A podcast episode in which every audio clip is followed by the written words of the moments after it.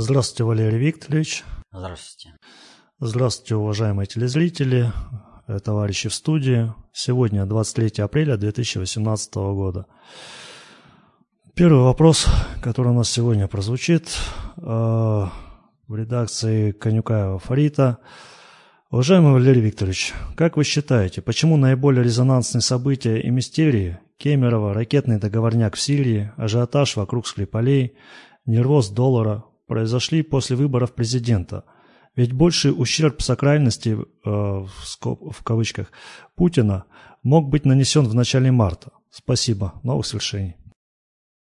Ну, вопрос интересный, но здесь намешано очень много и разнопланово. Например, э, э, с курсом э, доллара. Это один из методов воздействия на элиту. Вот. А что самое важное, надо отметить в данной ситуации, это вот более содержательно по вопросу о так называемом договорнике – в Сирии по ракетному удару. Я повтор... говорил и повторяю, никакого договорника в Сирии не было. От слова совсем. Это было организовано на совершенно ином уровне. Уровне, когда каждый, каждому была доведена определенная инструкция по действиям, как должно быть сделано, и никто из исполнителей в контакт не вступал. Договорняк предполагает, что какие-то генералы должны были встретиться, распланировать, как полетят ракеты, где что будут сбивать, где какие объекты будут э, нарушены. Но это предполагает участие огромного количества людей, не посвященных в тайны надгосударственного управления. Значительно проще и значительно эффективнее организовать такой спектакль с надгосударственного уровня. Вот. Когда, повторю, каждый игрок знает свою роль и в этой, э, эту роль отрабатывает, не понимая и не зная, как будут играть другие игроки, задействованные в этом спектакле. Есть единый кукловод, который всеми вводит. Что же касается договорника, договорника, то он в принципе был невозможен. От слова совсем. Это просто надо понимать в условиях, в которых мы находились тогда. А какие условия тогда? 19 э, апреля Э, Трамп э, принимал у себя Синза Аба, э, премьер-министра Японии.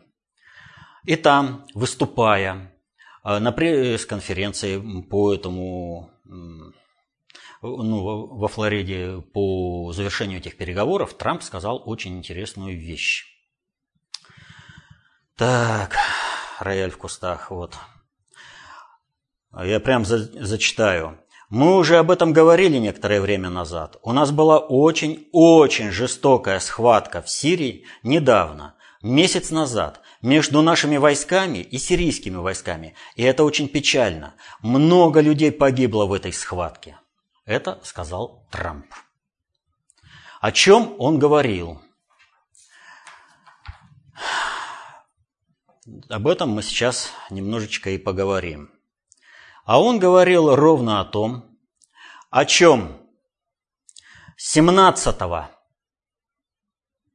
марта на встрече в Астане заявил министр иностранных дел России, тоже зачитаю, в Сирии на земле находятся спецназовцы США, они этого уже не отрицают.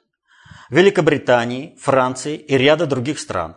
Так что это уже не столько прокси-война, сколько прямое вовлечение в войну.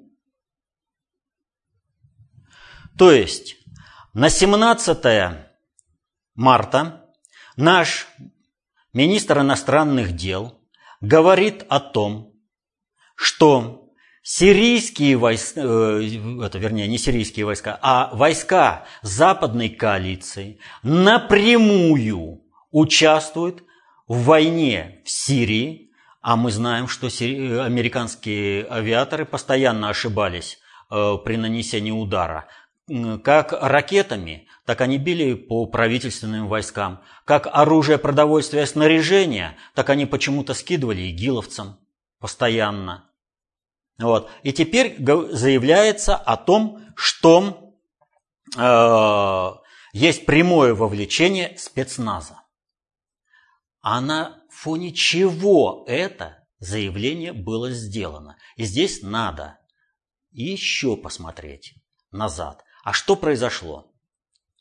6 марта 2018 года. А 6 марта у нас при крушении Ан-26 в Сирии погибло 39 человек. Анализ этого крушения показывает, что управление самолетом было перехвачено хотя бы в той мере, чтобы обеспечить его крушение, падение с высоты.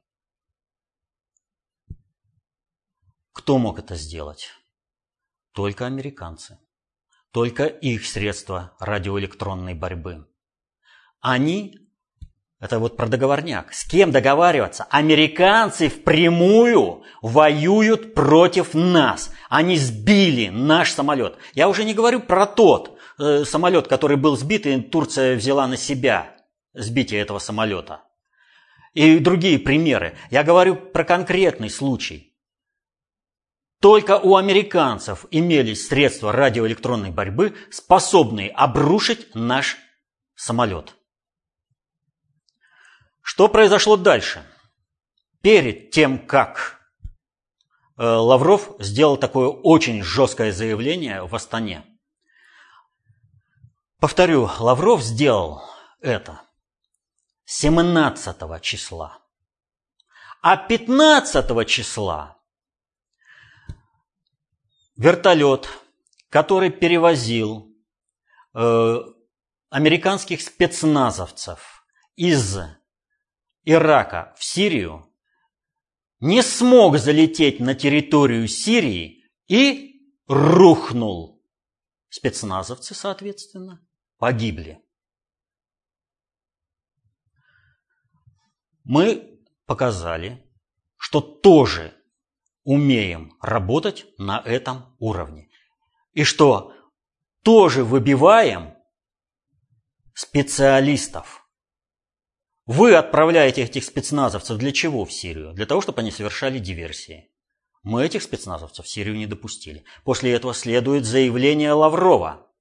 Ну а дальше вообще начинается песня, которую можно отследить э, в том числе и по федеральным и другим средствам массовой информации когда стали приходить сообщения о том, что некие проправительственные сирийские партизаны стали совершать диверсии против американского спецназа. Спецназ американский стал погибать э, ну, просто в товарных количествах.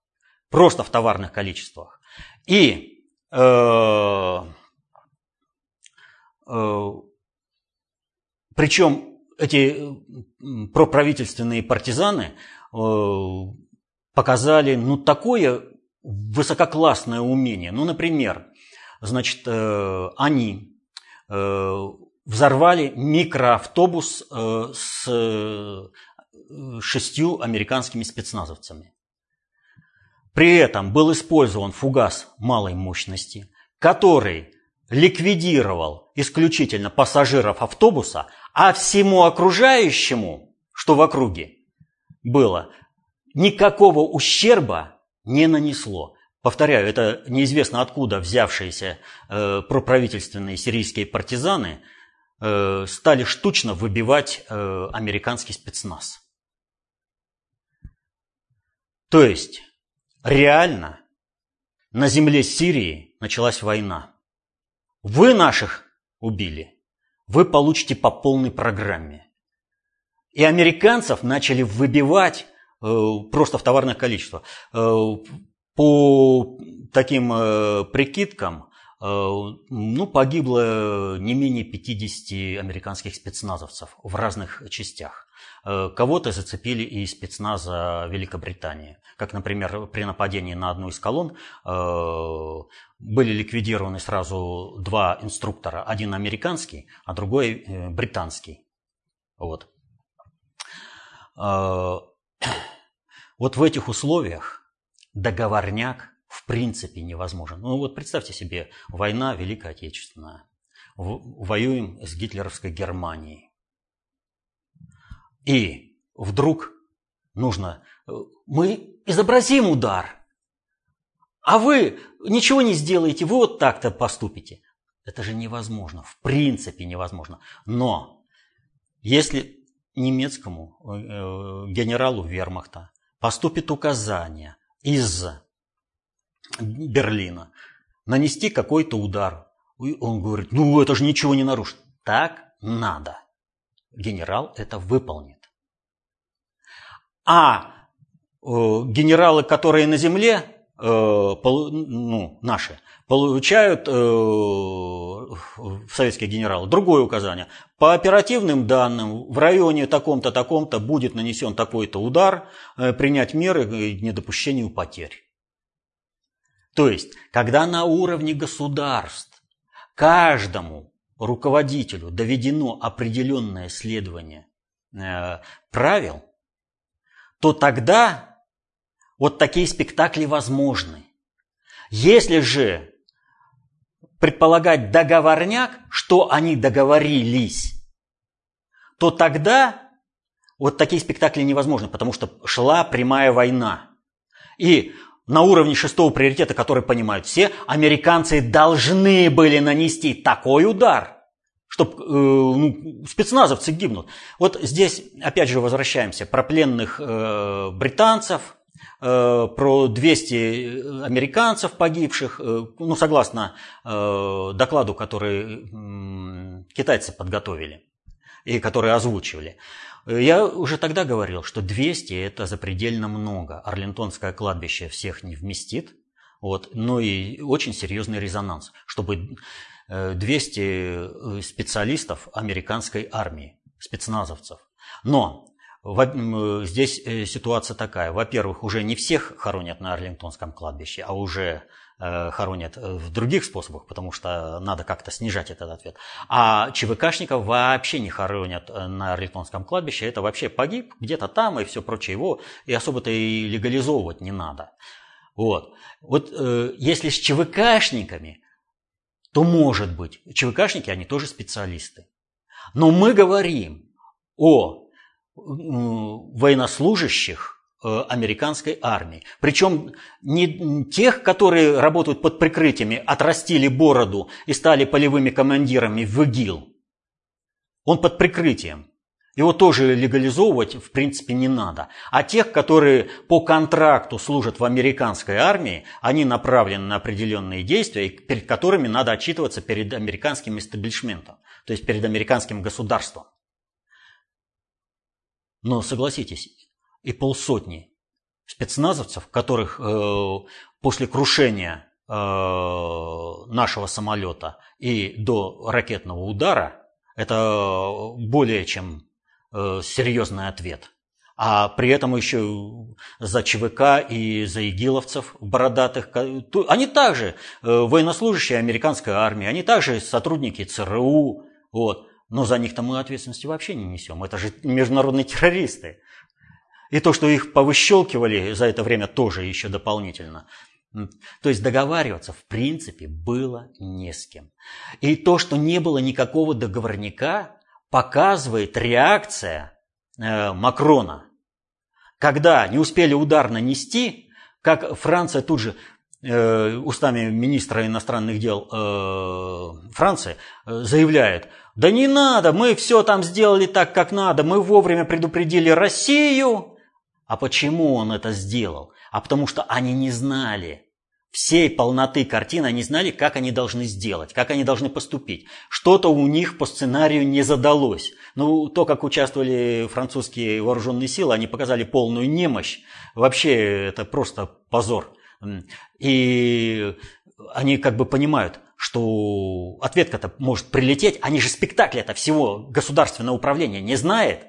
Им же с надгосударственного уровня доведено, государственным чиновникам доведено, генералам доведено, но они же не знают, они сейчас думают, а их понимание это какое? Шестой приоритет должна прилететь ответка, мы участвовали, а за что, а мы как, мы вообще, нам даже ответить-то нечем, мы по-серьезному только за американцев вписались, и мы за это будем нести ответственность? Нет, нет, мы предупредили. То есть, как только на уровень договорника начинает чуть-чуть опускаться, чуть-чуть, Протечка сразу. Мы предупредили. Вот о чем идет речь. Был спектакль, организованный на уровне глобальной политики средствами бесструктурного управления, когда каждый игрок знал только свою часть, роль, только свое, и более ничего. И поэтому они все и сидели, а вдруг что не, получится, а вдруг что не так. И в результате этого тот же самый американский генералитет сейчас находится под ударом со стороны Трампа, но никак не наоборот. Если бы вот э, этот э, был договорняк, то тогда бы э, у американского генералитета были все козыри против Трампа. А сейчас они сидят на э, жердочке и э, лапки сложили, там сейчас что им прилетит.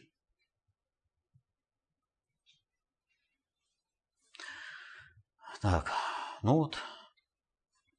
Э, ну вот вопрос тогда другого плана.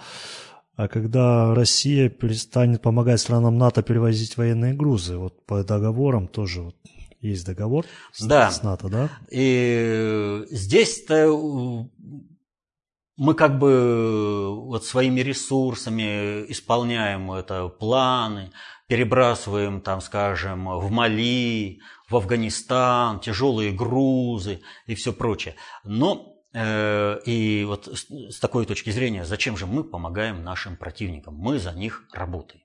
Да? А, можно посмотреть с другой стороны. Вот э, наша компания «Волга-Днепр» 10 лет перевозит э, грузы на Русланах для НАТО. И все у НАТО хорошо.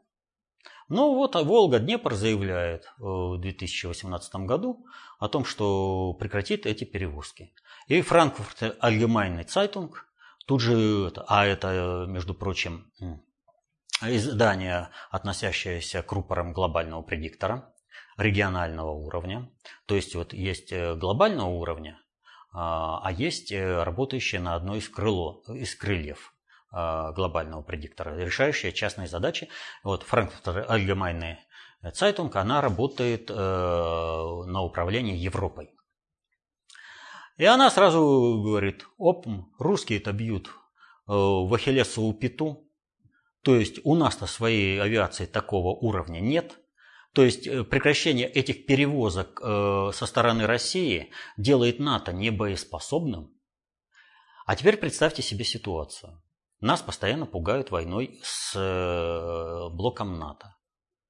И вот э, э, Соединенные Штаты, они распылены по всему миру.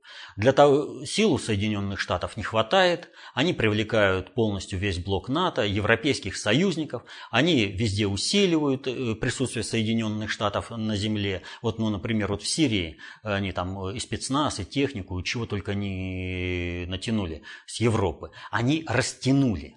Для удара по России нужно собирать какой-то кулак. Собственно, американских тяжеловозов нет. Ну, они есть, но их не хватит в любом случае. А мы их развели, развезли по всему миру. Понимаете? Все, у них кулак не получается. А в нужный момент мы говорим, все, перевозочки заканчиваются. Они распылены по всему миру, собственных средств нет, так мы на этом уровне просто отвели от себя военную угрозу по шестому приоритету. Разве это плохо? Ну и все-таки вопрос, которого мы начали, а, как вы да, считаете, почему наиболее вопрос, резонансные да. события произошли именно после выборов президента, а не до? Все резонансные события. Дело-то вот в чем. А, Путин по планам глобального предиктора должен быть избран с минимальной легитимностью. Если все эти события загнать перед выборами, то тогда э, Майдан у нас начинается заранее, и Путин мог бы быть не избран. Но у глобальщиков кадровый голод. Решать многие вопросы они сами не могут. Многие вопросы э, решаются Россией, как состоявшимся, э, как, поскольку Россия во главе с Путиным является центром концентрации управления, состоявшимся. По планам э, э, страновой элиты США в России должна была начаться гражданская война.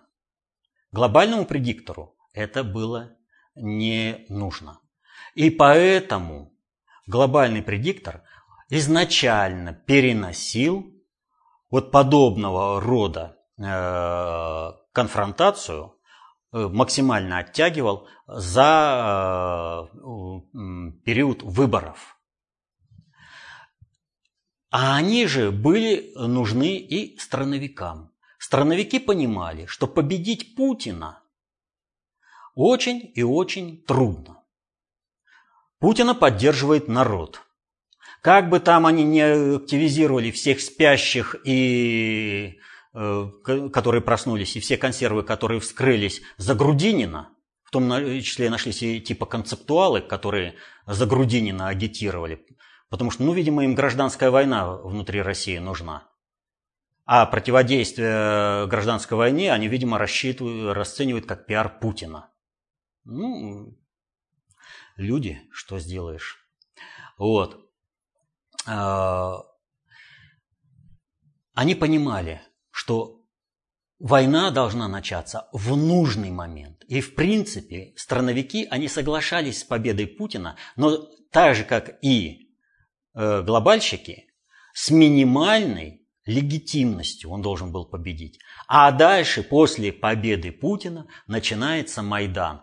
КПРФ тут же оглашает, э, что митинг протеста против неправильных выборов, еще выборы не состоялись, но они уже собираются протестовывать выборы. А дальше под это все Майдан должен был раскручиваться всеми возможными способами. Всеми возможными способами. И поэтому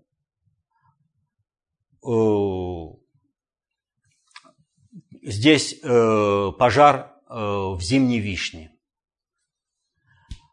Поэтому здесь скандал с Телеграм. Вот вы представьте себе, идет Майдан. И вдруг кровавый режим Путин начинает бороться против э, свободного источника распространения информации.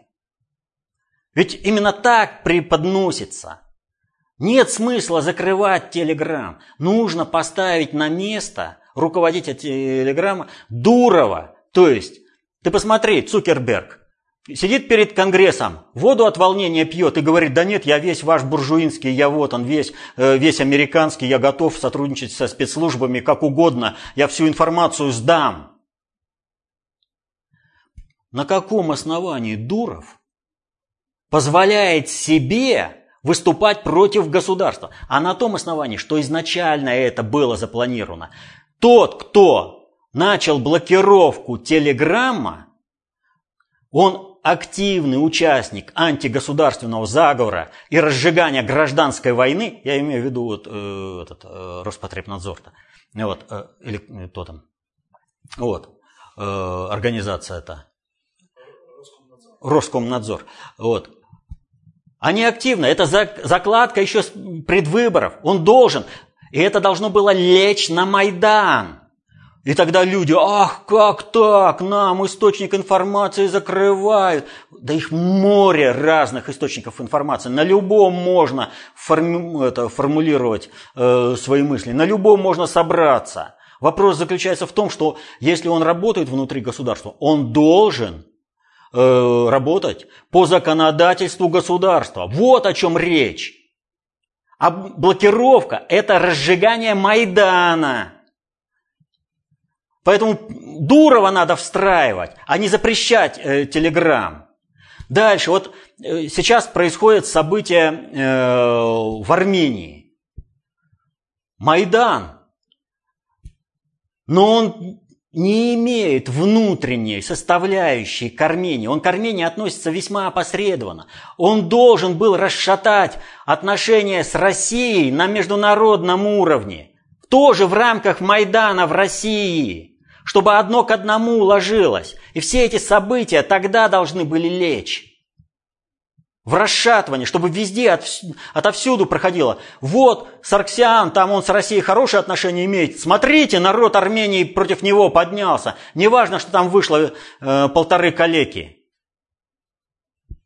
Правильно Сарксиан сказал? У вас 7% ваша электоральная поддержка. Вы какое право имеете тут ультиматуму власти стать? А что этот э, Пашинян? Он э, собирался какой-то диалог вести? Нет, он же пришел и на первую встречу, которая не состоялась, он же прямо заявил, вот ультиматум, и ты обязан выполнить. Потому что Пашинян это вообще пешка в игре. У него есть сценарий, по которому он играет, которым рулит страновая элита США. Но то, что это не вписывается в глобальные планы, Пашинян даже не знает. Он, он должен был как? Вот прийти и сказать, Уходи в отставку. И, а дальше-то он ничего не знает. По его представлениям Сарксян должен был сразу уйти в отставку. То есть он даже не понимает, в какой он игре это участвует. И попытка с ним, Сарксяна, который говорит, ну вы понимаете, что ответственность? Вы говорите, вот там, э, это самое, э, уйти в отставку, все прочее. Но вы понимаете последствия вот этого всего? Ведь он даже не сказал, говорит, у вас, э, ведь у протестного электората нет даже человека, даже в перспективе, кого бы можно было вместо Сарксяна, чтобы не провалилось управление. Есть только обрушение государственности. За что? Э, за то, что хорошие отношения с Россией. Неважно, в каком плане они хорошие, совершенно. Что они отвечают интересам Армении. А в том, что просто хорошие отношения. Это э, события, которые должны были подстегнуть успешность Майдана в России с последующим э, доведением событий в России э, гражданской войне летом. Вот о чем идет речь. Поэтому все события и запланированы по расшатыванию России на послевыборный период Путина. Они понимали, что удержать Путина очень и очень трудно, Максимум, что можно э, им добиться минимальной легитимизации, но это было в целях и страновой элиты США, и глобальной элиты в мире, глобального предиктора. Но народная инициатива э, сделала, в общем-то, показала такую поддержку электоральную Путину, что и глобальщики тоже. Вот у них хотели как лучше, а получилось как всегда в данном случае.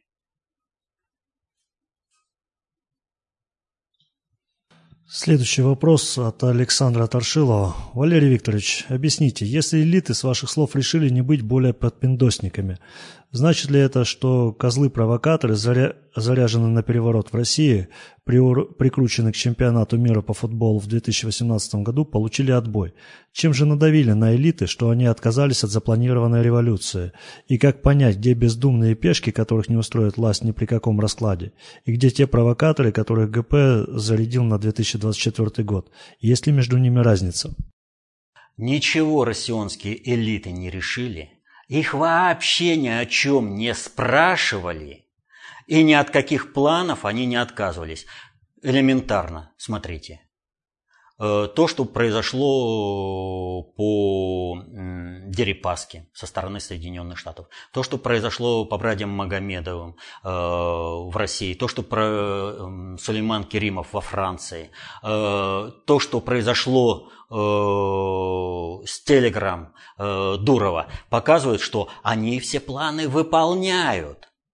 Ну а как тогда соотнести с тем, что вот этот манифест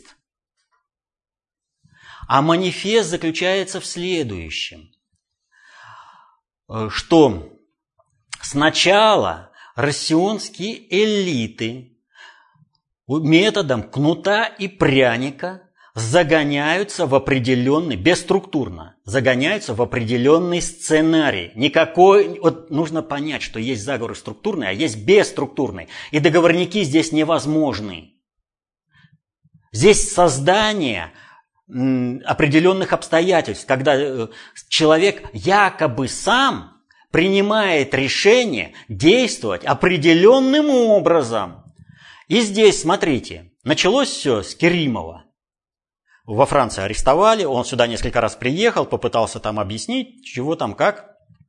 Потом подключились братья Магомедовы, потом э, э, начались проблемы у Дерипаски, проблемы с долларом, с курсом доллара, с капитализацией и курсом акций наших компаний. Все это идет.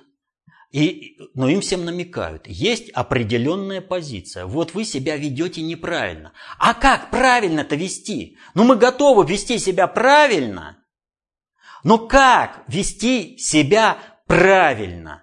И вот когда вот эта готовность была зафиксирована у всей так называемой страновой элиты России, россионской, да, приходит статья Суркова о роли и месте России в будущем, тот самый манифест. И им объясняется всем страна, вот этой всей страновой элите, так называемой, да, э, и говорят, вот вы вписываетесь в этот сценарий, уходите из-под Соединенных Штатов, у вас проблемы исчезают.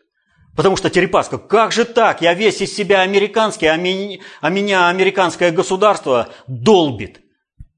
Чтобы он это понял, что его долбит не американское государство, а хозяин гораздо более крутой, ты иди, вот он, Сурков огласил, встраивайся в эти ряды. Встраиваешься сюда, в этот сценарий, сам, уже сознательно. И тогда тебе, когда американские интересы диктуют, участвуя в заговоре, в создании Майдана, разжигании гражданской войны в России, ты должен из этого выходить. Как ты будешь выходить, это уже твой вопрос. Но ты имей в виду, что если ты будешь э, идти как это вот с запрещением Телеграм, когда вот все сказали, все, не надо вот так действовать, надо действовать, с, работать с Дуровым, а действует на разжигание Майдана, у тебя будут одни последствия. А если ты американцев полностью кинешь и будешь работать, у тебя будут другие последствия. Но он же, понимаете, каждому надзирателя не представишь. Нужно управлять предопределенностями которые загоняются, поэтому э, э, конкретные кадры. Поэтому-то и были розданы управления определенными отраслями вот этим ходячим кошелькам, которые ничего не понимают. А им создают определенные объективные обстоятельства, в рамках которых они в своих собственных интересах, в интересах своей клановой корпоративной группировки действуют предопределенным образом. Но он же не может сразу послать своих американских партнеров, с которыми он работал, да, своих американских хозяев, так сказать, чтобы сразу. Он же должен будет маневрировать, чтобы кидать американские интересы. Вот будет маневрировать э, правильным образом, значит, у него будет поощрение. Не будет маневрировать, значит, Генеральная прокуратура и другие средства э, воздействия, э, рыночные э, и зарубежные, когда лишение собственности, например, в Великобритании будет протекать, вот, будут включены вот, им сначала создали это, потом дали манифест, под который они сознательно должны включиться. Вот, но, э, когда я говорил о том, что россионские элиты кидают пиндосов, что они отказываются быть подпиндосниками, вот эта вот статья манифест, это означает, что уже через общение, через инструменты контроля над э, россионскими э, элитами было, пришли к выводу, что они уже готовы. Можно публиковать манифест, под который их можно устраивать уже структурно. Вот о чем идет речь. Помнится, в 2014 году вы обещали, анонсировали выпуск по глобальным элитам. К 2024 году он пройдет или нет? Я не знаю, как это будет, э, э, как можно будет написать книгу. Э, ведь ну, надо понимать простую вещь. Я не потому, что не хотел рассказывать о глобальных и страновых элитах, не сделал, а потому что к этому были объективные обстоятельства, почему я Э, не смог это э, сделать. Вот. И э, вторая вещь, она принципиальнейшая. Вот э, когда я говорю о глобальных страновых элитах, э, мне иногда там говорят, а вот в концепции этого нет. Ну, когда это говорят люди, которые не читали Э, толстых книг внутреннего предиктора. Это одно. Когда их читали, ну, это э, такое заявляют, то это означает только одно. Гляжу в книгу, а вижу фигу. Э, методологически о глобальных и страновых элитах содержательно в книгах внутреннего предиктора есть. Нет только отдельной книги, которая бы вот, ну, написана вот, по многим направлениям, написаны отдельные книги. По глобальным страновым элитам нужно формировать отдельную книгу. Ее нужно писать. Вот она не написана, но методологически она выложена. Я не отсылаю даже к достаточно общей теории управления. Есть очень хорошая книга, которая э, вот этого вопроса касается напрямую. Например, эта книга «Сад растет сам». Методологически там все изложено. И человек, хоть немного соображающий, вот, Э, в работе с информацией, освоивший методологию концепции общественной безопасности, он спокойно может начать э, уже сам э, маневрировать в плане взаимоотношений, определять взаимоотношения глобальных и страновых элит. Все есть. Почему я постоянно и говорю, читайте книги внутреннего предиктора, там все изложено. По глобальным и страновым элитам там практически во всех книгах что-то да есть. Методологически все есть. Ну а сад растет сам, это вообще как бы очень серьезное приближение к этому. И осваивать, и можно дальше двигаться. Но кроме того, я никогда как бы не избегал вопроса о глобальном предикторе, о глобальных и страновых элитах. Я на протяжении всего этого периода, так или иначе, в вопросах, касающихся э, Э, э, системы, структуры, хотя бесструктурная. Там все равно э, мы разве забыли о виртуальных структурах? Вот. Структуры глобального предиктора, способах управления, методах управления глобального предиктора. Вот. Я так или иначе, о его генезисе я так или иначе постоянно говорю. Я постоянно рассказывал, как это и в Геральдике, и в исторической перспективе, как это происходило переселение из Египта в, Италию, Вен, это, Венеция, Генуя, Швейцария, Голландия. Я все, это все это уже раз, по мере необходимости это все выкладываю. Книги просто нет написаны. Но если вот так вот пособирать то, что я уже сказал, просто вот это все пособирать, можно уже и написать без меня книгу эту. Так что все есть. Все есть. Было бы только желание разобраться с этим вопросом. Ну вот и теперь к вопросам о глобальном предикторе. Александр Торшилов спрашивает, Валерий Викторович, так ли я понимаю, что оба крыла глобального предиктора всеми силами пытаются предотвратить глобальную катастрофу на Земле? Есть ли у них между собой по определенным причинам разногласия? Возможно ли между одной частью ГП некоторая пассивность по э, некоторым вопросам. Не входят ли они между собой в серьезные противоречия через страновые элиты? Как они допускают, что их инструменты или ими же созданные входят в противостояние друг с другом? Это же нонсенс. Нет, никакого нонсенса нет. Значит, э, оба крыла глобального предиктора, и евразийцы, и атлантисты, они э, работают в тандемном, по тандемному принципу. И между ними по будущему Земли, по целям глобального предиктора разницы нет. У них есть э, творческий конкурс по достижению этих целей.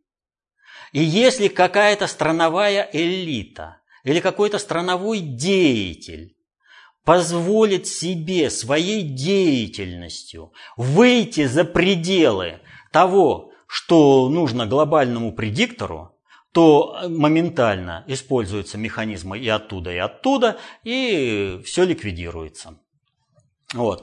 Страновые элиты, э, вот глобальный предиктор, он не может представить ко всем э, э своих людей. Он не может э, постоянно назначать э, своих людей везде. А страны развивались, и у них э, были, взращивались свои страновые элиты в интересах своих стран, которые понимают, э, они глобальной политики не понимают, верхом их э, понимания над государственным управлением это геополитика, и они ориентированы на интересы своей страны. И есть космополитические, так скажем, элиты, все человека, это вот глобальные элиты. Вот. Глобальный предиктор управляет предопределенностями, но он управляет через структурные механизмы государств. И здесь по закону времени глобальный предиктор все более и более недееспособен. Он уже не может везде допустить вернее, добиться своей цели. То есть он долго-долго шел. Сначала он не мог, на все воздействовать у него не хватало сил. А сейчас при э, достижении, в общем-то, полной концентрации управления э, процессами на планете Земля, глобальный предиктор оказался не готов к этой функции. Он не может контролировать все процессы, не может всеми этими процессами управлять. Его сил не хватает, его методологической базы управления процессами на планете Земля не хватает. Более того, э, используя ошибочные способы управления для достижения своей цели в рамках глобализации, глобальный предиктор привел привел весь мир к глобальной экологической, экономической, военно-политической катастрофы. И вот эти все срывы, которые происходят у глобального предиктора, вот, например, в целях э, ведения, так скажем, снижения кризисности управления, э, во Франции должен был избран, по планам глобального предиктора, должен был избран э, Фион. Но избрали-то Макрона, Потому что страновой механизм, страновая элита США продавила Макрона, потому что он интересен э, э, именно страновой элите США. Потребовался удар по Сирии, чтобы теперь появился очень мощный рычаг воздействия на Макрона, чтобы его вписать. Смотрите, годами все это движется. Это не в раз решается – это, понимаете, вот, это только по шестому приоритету. Раз, раз и все. А дальше-то что получается? Может и срыв управления. То есть э, глобальный предиктор, он теряет управление в мире, а между его крыльями полный консенсус, что они хотят и как они хотят. Но у них есть... Э, Э, так скажем, все их противостояние, вот э, пытались такую дурку включали, и на нее многие купились, э, типа противостояния Ротшильдов и Рокфеллеров, борьба найских мальчиков. Это творческий конкурс по достижению одной и той же цели. А чтобы толпа ничего не понимала, вот вкинули мульку борьба Ротшильдов и Рокфеллеров – и все так аналитики, а, туда-туда. Пришлось достаточно сильно работать и показать. Вы вообще о чем говорите? Вы говорите о том, что в природе не существует.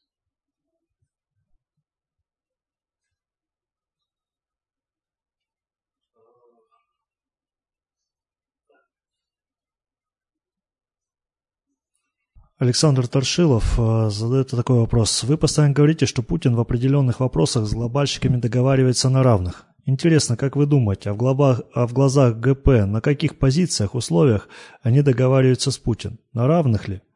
Или же какой бы э, на планете ни был кризис, ГП на любого самостоятельного лидера смотрит как на пешку, рассуждая так. Не устроит этот, поставим другого. Или же ГП трезво оценивает кадровый голод и на вполне равных условиях считаться, считается с такими лидерами, как ВВ Путин. Интересен взгляд именно с точки зрения глобальной элиты. Ну, прежде всего, глобальный предиктор не считается с такими лидерами, как Владимир Владимирович Путин, поскольку Путин единственный такой в мире. И потому глобальный предиктор считается только с Путиным. И разговаривать с ним он только на равных. Другого варианта у них нет. И э, кадровый голод э, у глобальщиков, это очень и очень большая проблема. Если бы они могли везде расставить своих дееспособных людей, они уже давно бы это сделали. И ни одна страновая элита бы никогда бы собственной э, самодеятельностью не э, выступала бы, не влазила в планы глобального предиктора. А то есть что получается? Американская страновая элита своей внешней политикой влазит в глобальную политику глобального предиктора, очень много э, нарушает, том числе вот мы сейчас только, я говорил про э, про выборы во Франции, э, Фион, Макрон. Вот. И в результате этого э, глобальщикам приходится отрабатывать назад. Плюс неправильные, нечеловеческие методы управления, э, которые используют в своих работе по управлению мира глобальный предиктор, привели весь мир к глобальной экологической, экономической, военно-политической катастрофе. И здесь нужно разруливать. А Путин показал, что он умеет разруливать такие конфликты. И глобальный предиктор вынужден разговаривать с Путиным на равных. Но это вовсе не означает, что глобальному предиктору это нравится, и они приемлют саму. Для них это вызов, который необходимо ликвидировать. Но ликвидировать, не нанося ущерб целям управления глобального предиктора и не обрушивая все управление в мире. А вот этого как раз они пока не могут. Но тем не менее, э, гадить и отнюдь не мелко России глобальный предиктор старается по мере возможностей всегда. Ну вот вы вспомнили про разруливание. Э, напомню, у нас вот был конфликт с, Инди... Э, с Индией и Пакистаном. Вот Рогов Индия Андрей... с Пакистаном. Ин... Индия с Пакистаном, да. 2000 а вот Рогов Андрей задает вопрос, а почему американцы не разбомбили все ядерные э, объекты Индии и Пакистана, как они это сейчас делают, допустим, или ядерный статус Индии и Пакистана, такой, так же, как и Северной Кореи, это тоже такой проект ГП? А, ядерный статус КНДР – это вообще вопрос вопросов.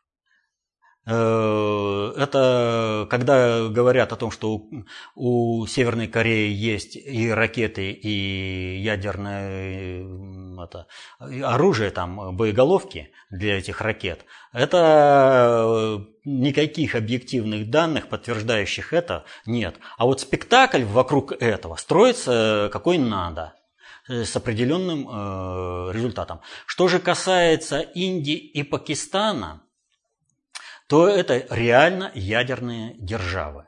В какой мере – это уже вопрос. Но базис ядерный и определенные ядерные э, заряды у них есть. Почему глобальный предиктор и испугался. Но распространение ядерного оружия идет исключительно по планам глобального предиктора. А глобальный предиктор управляет по ущербной технологии создания сдержек и противовесов.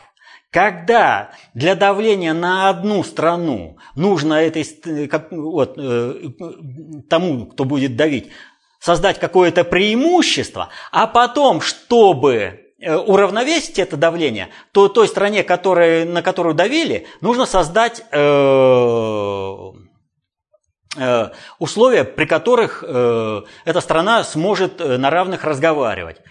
И вот так вот постоянно повышает, повышает, понемножку, понемножку, понемножку, понемножку. И так весь мир, глобальный предиктор, привел глобальной экологической, экономической и военно-политической катастрофы. При этом, повторяю, сначала технологически не могли управлять всем миром, и отдельные страны и народы так или иначе выходили из-под э, диктата глобального предиктора, вот, э, при этом обладая определенным технологическим развитием.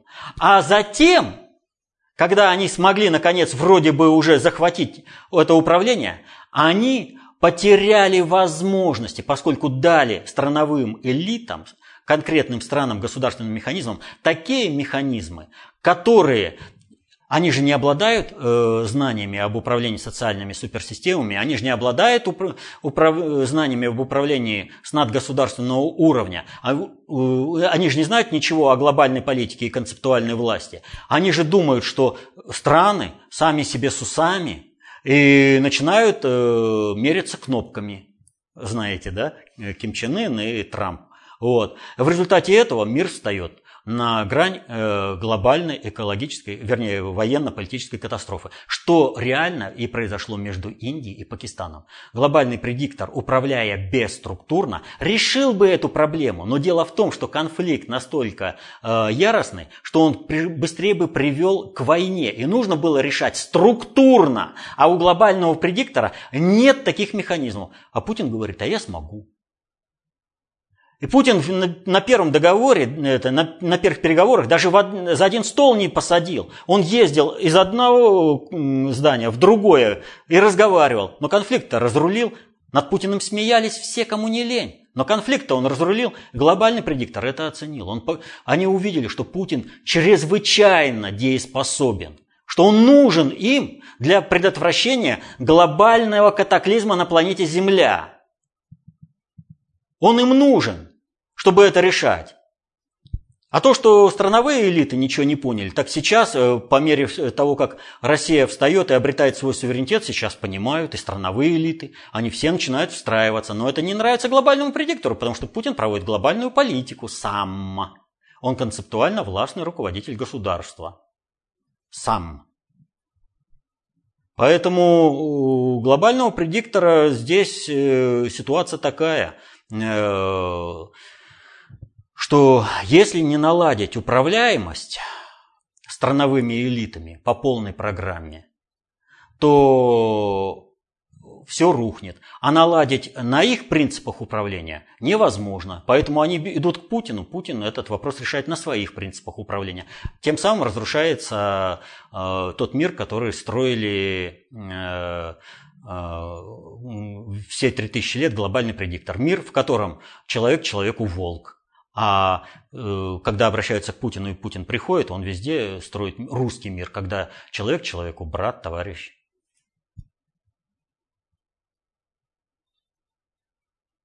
Ну и про кадровый голод. Э, очередной вопрос от Александра Торшилова. Попытаюсь его объединить с другим по поводу формирования элиты. Посмотрим, может, разделим эти вопросы. УГП – кадровый голод, а Путин может подготовить квалифицированные кадры, чтобы стабилизировать устойчивость на планете и решить проблемы глобального уровня. Это ГП отдал в наши руки, разумеется, под своим контролем, как я понимаю. Но вы же и говорите, что после урегулирования кризисов ГП надеется переиграть Россию. Так что получается ГП кадрами, которые для него готовим мы, нас попытается и уничтожить. Разве ГП позволит на нашей ресурсной основе создать кадры для решения глобальных вопросов с патриотическим уклоном на Россию? Возможно ли это? Или давление со стороны ГП на каждого кадра происходит индивидуально в таких условиях? Ну и вот по поводу формирования элиты есть еще один вопрос от Виктора. В своих видео вы часто говорите о том, что у нас в России нет своей элиты, а вся так называемая элита просто обслуживает интересы ГП или других стран. Вопрос, как нам воспитать и продвинуть на ключевые позиции свою элиту? Что каждый гражданин нашей страны может для этого сделать? Нам не нужна элита. Вот такой вот ответ. Потому что нам нужно менять социальное устройство в обществе. Мы должны уйти от толпа элитарного общества. Мы должны построить гармоническое общество, когда каждый состоявшийся человек и будет являться элитой. То есть элита должна быть в масштабах всего общества. Поэтому не надо куда-то продвигать. Должен быть одинаково уважаем как руководитель субъекта федерации, так и токарь, который стоит у станка. Дворник, который убирает город, двор во дворе. Вот. Э, все должны быть уважаемы. Все должны состояться человеками.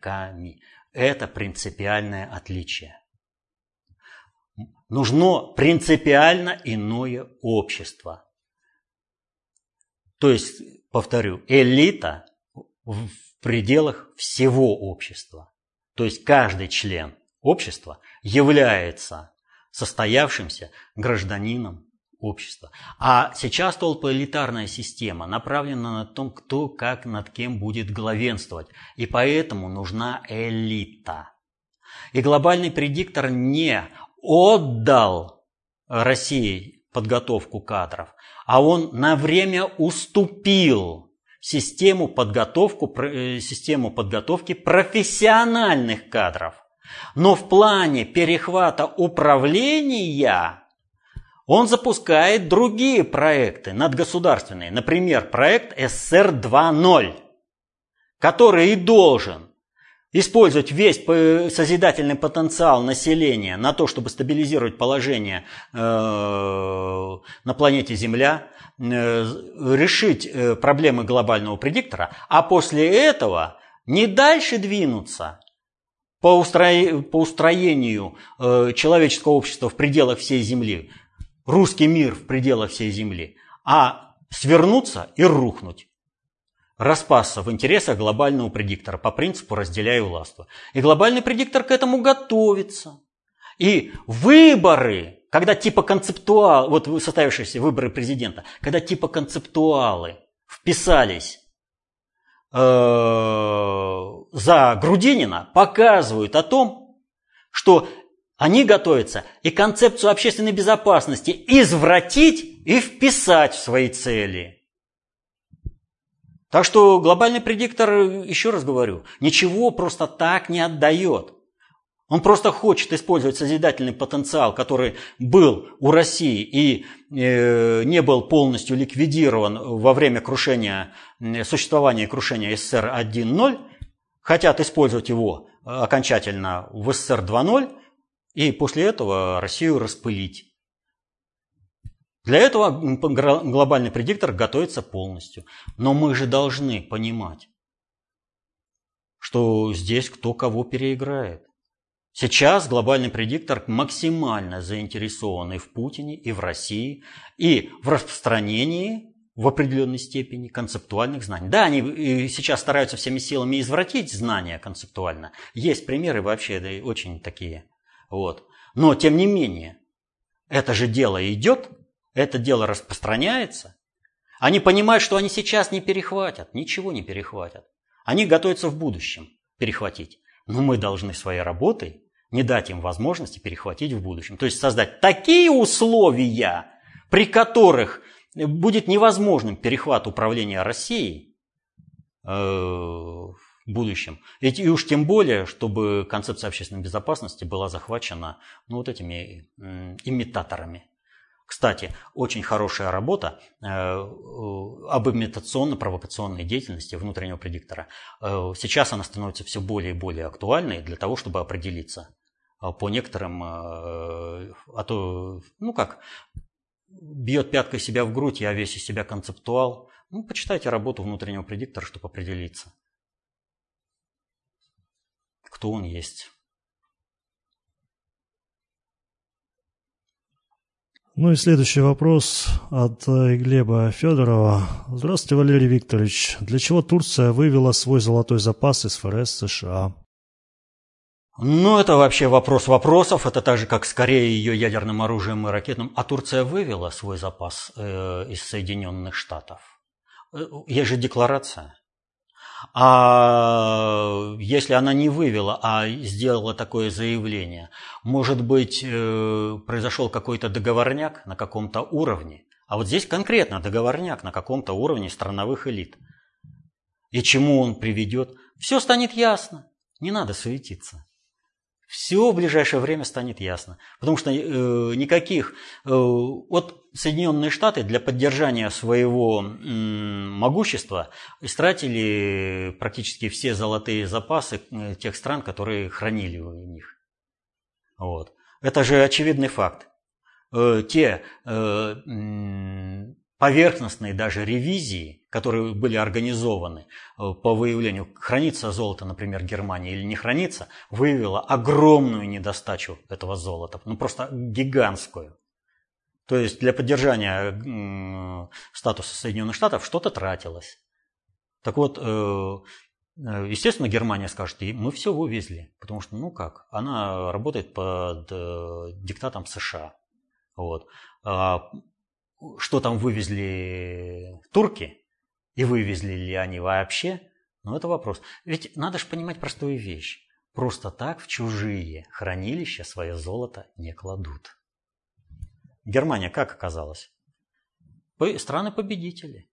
Как продиктует, так и будет. Что должно у кого храниться, какую экономику насыщать и на каких условиях что возвращать. Так что здесь еще надо смотреть и смотреть. Но события политические покажут, реально ли Турция вывезла это золото.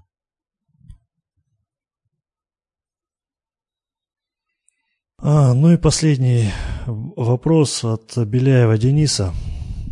А, здравствуйте, Валерий Викторович. В беседе с противником КОБ мне был представлен аргумент против КОБ и ДОТУ. Истинное учение является достоянием узкого круга посвященных лиц на Земле и никогда не будет и даже в даже частично оформленном виде продвигаться в массы.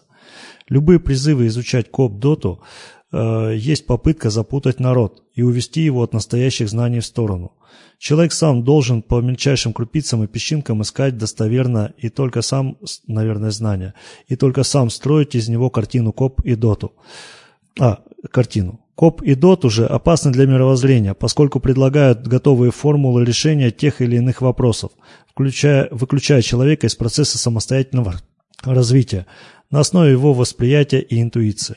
Как вы посоветуете ответить на такой орденско-эзотерический выпад? Да вообще это просто клевета, это не выпад. Но как так э, коп и доту исключают человека из творчества? Там, как там сказано-то? Э, из процесса самостоятельного вот. развития на основе восприятия и интуиции. Когда наоборот, коп и его составная часть концепции общественной безопасности ДОТу, достаточно общей теории управления, составная часть концепции общественной безопасности, как раз и дают возможность человеку самостоятельно выстраивать отношения с миром. То есть не даются конкретно какие-то лекала, а дается методология получения нового знания, чтобы человек был самостоятельным везде, во всех э, фрагментах, э, во, в любой ситуации своей жизни. Ему не дается готовое знание, ему дается математика жизни. Вот как вы математику изучили, и потом в магазине ли, при ведении бухгалтерского учета ли, при расчете межпланетных кораблей вы пользуетесь математикой. Так и концепция общественной безопасности и ее составляющая часть достаточно общей теории управления. Почему я всегда говорю КОП и ДОТу. Но одно нельзя оторвать от другого. Нельзя вычленить ДОТу из концепции общественной безопасности. Изучение определенных правил по доту не даст полного функционала без освоения э, концепции общественной безопасности в своей совокупности. Поэтому и необходимо изучать. А то некоторые думают, вот доту изучу и буду само, это, полноценным это, специалистом функционала. Нет. Не освоишь философию, не разберешься с концепцией общественной безопасности, с концепцией, замыслом жизнеустройства, в котором работать никогда не сможешь э, эффективно применить доту. И нужно понять простую вещь. Вот тот оппонент, он сказал правду только про герметическое общество, про общество прошлого, которое по закону времени уже отмирает. Тогда только было действенно действительно по посвящениям. А сейчас жить на этом, на посвящениях, это копать могилу и себе, и обществу, что мы наблюдаем в действиях глобального предиктора. Почему они оказались недееспособными? Они не успевают по посвящениям дать необходимое знание. Человек должен быть самостоятельным, творческим в любой момент времени. Но это противоречит э, концепции управления глобального предиктора, поскольку у них посвящение – Концепция русского мира, концепция общественной безопасности предполагает дать знания всем, чтобы люди всегда, в любой момент были дееспособны. И это залог того, что мир уйдет от глобальной экологической, экономической, военно-политической катастрофы. Вот если бы руководство Индии и Пакистана в начале 2000-х годов действовала вот в рамках этого, с осознанием своих последствий для себя и для мира, они бы не вышли на этот конфликт. Они бы его решили совершенно иным способом. И конфликт между Индией и Китаем был бы решен. И многие другие конфликты, все конфликты на уровне эзотеризма, по уровню посвящения. А задача концепции общественной безопасности, чтобы математикой жизни владели все. Хочешь – применяй, не хочешь – ну это твой выбор. Твой выбор. И здесь ситуация такая, мы никому ничего не навязываем. Сразу вот этому товарищу. Не хочет изучать, не надо. Не надо. Мы предъявили знания, мы показали направление, куда надо идти. Не хотите, считаете, что нужно идти в другую сторону. Это ваш выбор. Но и за последствия отвечаем тоже. Мы не призываем верить нам. Мы вообще говорим, нам не надо верить. Вы возьмите, если вы считаете, что мы что-то содержательно говорим правильно, на основе своих знаний, полученных из других источников, по уровню посвящения, проверьте, что мы говорим, если считаете нужным.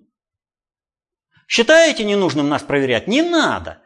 А вот тот, кто считает, что мы что-то содержательно по жизни говорим, проверьте на основе своих знаний.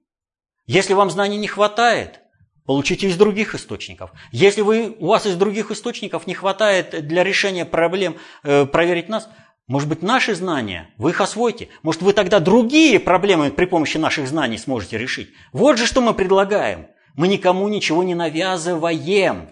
Вот в чем принцип нашей работы. У нас нет пропагандистских действий, когда в обход сознания на подсознательные уровни э, двигают какие-то способы действий. Мы говорим о том, чтобы каждый человек осознал, кем он является в жизни, получил сам необходимые знания и стал применять в интересах себя и своей семьи. Обеспечил себе мирное небо над головой – ну, и один человек может привести лошадь к водопою, но и 40 человек не смогут заставить эту лошадь пить. Каждый человек сам решит, пить ему из этого источника или не пить. И когда нам говорят, вот 25 лет, чего вы добились? Мы добились о том, что об этом источнике узнали люди. Люди стали получать эти знания, применять их в своей жизни и снижать кризисность в своей личной жизни. Вот чего мы добились. Мы это знание отдали людям. И продолжая разрабатывать, вот э, по, конкретно по фонду концептуальных технологий. Очень долго мы слышали одно и то же. Вот концепция это хороша, но жизнь построить по концепции это не получится. Вот то мешает, вот другое мешает. И вот тогда был создан фонд концептуальных технологий, когда на основе методологии концепции общественной безопасности мы стали разрабатывать технологии, которые стали предъявлять. Вот так появился, например, вопрос-ответ. Мы показываем, как методология концепции общественной безопасности работает в жизни. Выстраиваются технологические ряды, как распознать то или иное событие, как на него воздействовать. И вот знание, оказывается-то работает, оказывается-то оно функционально. И вот э, здесь встает такой вот вопрос. Я достаточно часто нелицеприятно говорю о наших политологах и аналитиках, так называемых. Но я о ком говорю? О том, кто болтает о вещах, о которых они не имеют ни малейшего представления, с экранов телевизоров. Но если посмотреть, как управляется наша страна и когда какие-то управленческие решения решаются, это же сделали кто? Люди, которых я глубоко уважаю, хотя я их не знаю. Это очень хорошие аналитики и профессионалы на своем месте решают конкретную задачу по управлению. И страна, несмотря на то, что она управляется, в общем-то, антироссийской так называемой элитой, не погибла. Люди сами подняли эту страну. Так и мы этим людям и стараемся дать методологию, знания, философию, чтобы облегчить их работу. А вот те, кого вот, э, там Путин вот всех называет партнерами. Да я тоже всех называю партнерами, но кроме тех, кто повышает меру кровавости, дурит наших людей. Вот они политологи и аналитики. Э, как там, э, ну, аналитиками вообще это нормальная, в общем-то, нормальный род деятельности. Но они дурят, я их не могу уважать. Потому что они, болтая о вещах, о которых не имеют ни малейшего представления, путают людей, повышают кризисность в обществе. Как я их могу называть партнерами? Они мешают со всех сторон. Вот партнер, да? Э, почему можно врага назвать партнером? А потому что мы с разных сторон, вот как в игре в теннис или в футбол, стараемся, э, играем в одну игру, но стараемся достичь своей цели. А когда ты играешь, так скажем, э, действуешь в одну, ну, скажем так, против кого-то ты играешь в теннис или там в футбол, да? А кто-то из этой команды падает, тебе за ноги хватает, э, на руках виснет, как его можно назвать партнером? Как его можно уважать? Когда он целенаправленно, ради того, чтобы сохранить свое элитарное положение – какое-то там, может, часто ему мнящееся, старается навредить России, не понимая того, что он вредит России. Естественно, я его и не могу уважать. Поэтому он не может быть партнером. И поэтому я о них отзывался нелицеприятно и буду отзываться нелицеприятно. Потому что если говорить про таких что вот они там в чем-то заблуждаются, и вот чего-то там они там, но это надо учесть и по головке, то мы увеличиваем меру кровавости грядущих событий. Мы увеличиваем вероятность развязывания, э, вернее, совершения государственного переворота и развязывания гражданской войны. А я этого не хочу. И поэтому все эти упреки, что тех, э, это, что я кого-то там не уважаю, идут они, знаете, те люди, которые занимаются делом, которые нашу страну двигают вперед, но про них ведь никого ничего не слышно. Понимаете? Это люди, делающие свое дело. Они осваивают теорию управления, математику жизни. Они изучают концепцию общественной безопасности. Честь им и хвала я глубоко уважаю. А вот те, которые стараются Россию втоптать, сохранить существующий порядок, то есть ты работаешь на э, то, чтобы страна вырвалась из-под диктата, обрела суверенитет, а они тебе мешают всяческими способами, на руках, ногах виснут, тех я не уважал и уважать не собираюсь. Потому что от этого я обману всех остальных людей. Когда я покажу, вот, там надо понять. Если он не хочет понять интересы страны, если он не хочет э, изучать э, знания, которые ему даны, в доступной, только сядь и изучай, то почему это вот, знаете, э, это все равно, что вот призывать. Вот палач гитлеровский вешает людей. Ну, надо же понять его, простить. Нет, таких палачей после войны точно так же повешали.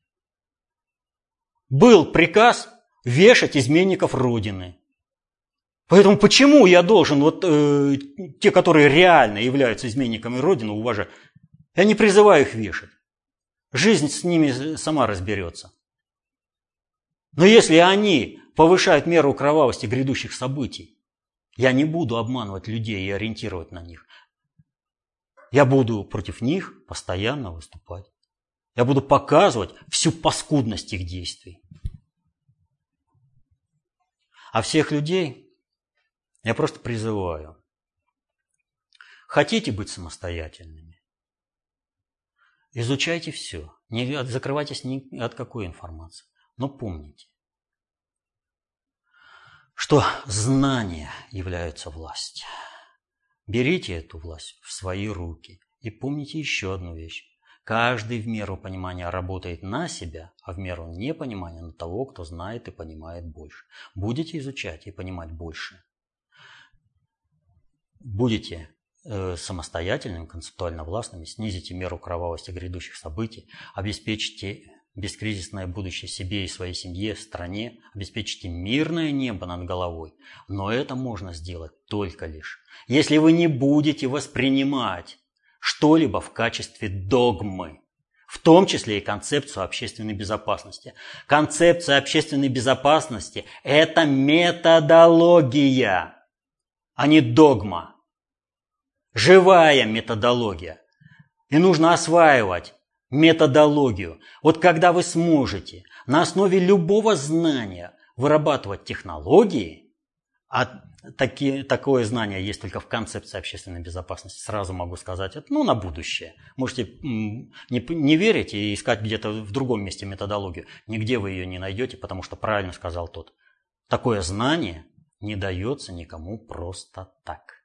Это глобальный предиктор. Он дает такое знание о методологии управления миром э, только избранным своим своему кадровому аппарату, который осуществляет управление миром. А мы даем это знание всем.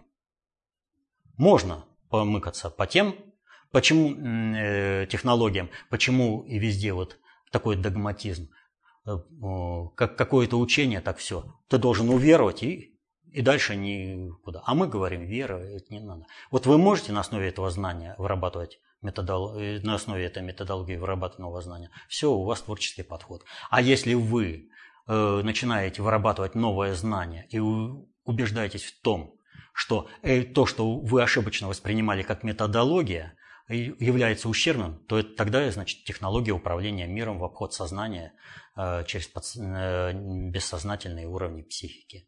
Вы сами тогда сможете разбираться с любой идеологией в мире. Но для этого нужно изучить концепцию общественной безопасности. Достаточно общей теории управления, как составную часть концепции общественной безопасности. Это был последний вопрос. Вам осталось фактически только попрощаться. Ну что ж, еще раз хочу сказать вам, что каждый в меру понимания работает на себя, а в меру непонимания на того, кто знает и понимает больше. Как говорил Козьма Прутков, многие вещи нам непонятны не потому, что наши понятия слабы, но потому что сие вещи не входят в круг наших понятий. Поэтому старайтесь получить знание, которое будет всегда вписывать любое, при расширении круга ваших понятий, любое явление в уже имеющуюся у вас мозаичную картину мира. Если же это э, что-то разрушает, то это вот калейдоскопическое мировоззрение, технологии манипулирования, которые сейчас есть в мире. Методологию, концепцию, методологию выработки нового знания открыто всем людям дает только концепция общественной безопасности. Изучайте, будьте концептуально властными, защищайте интересы своей и своей семьи. Мирного неба вам над головой. До следующих встреч.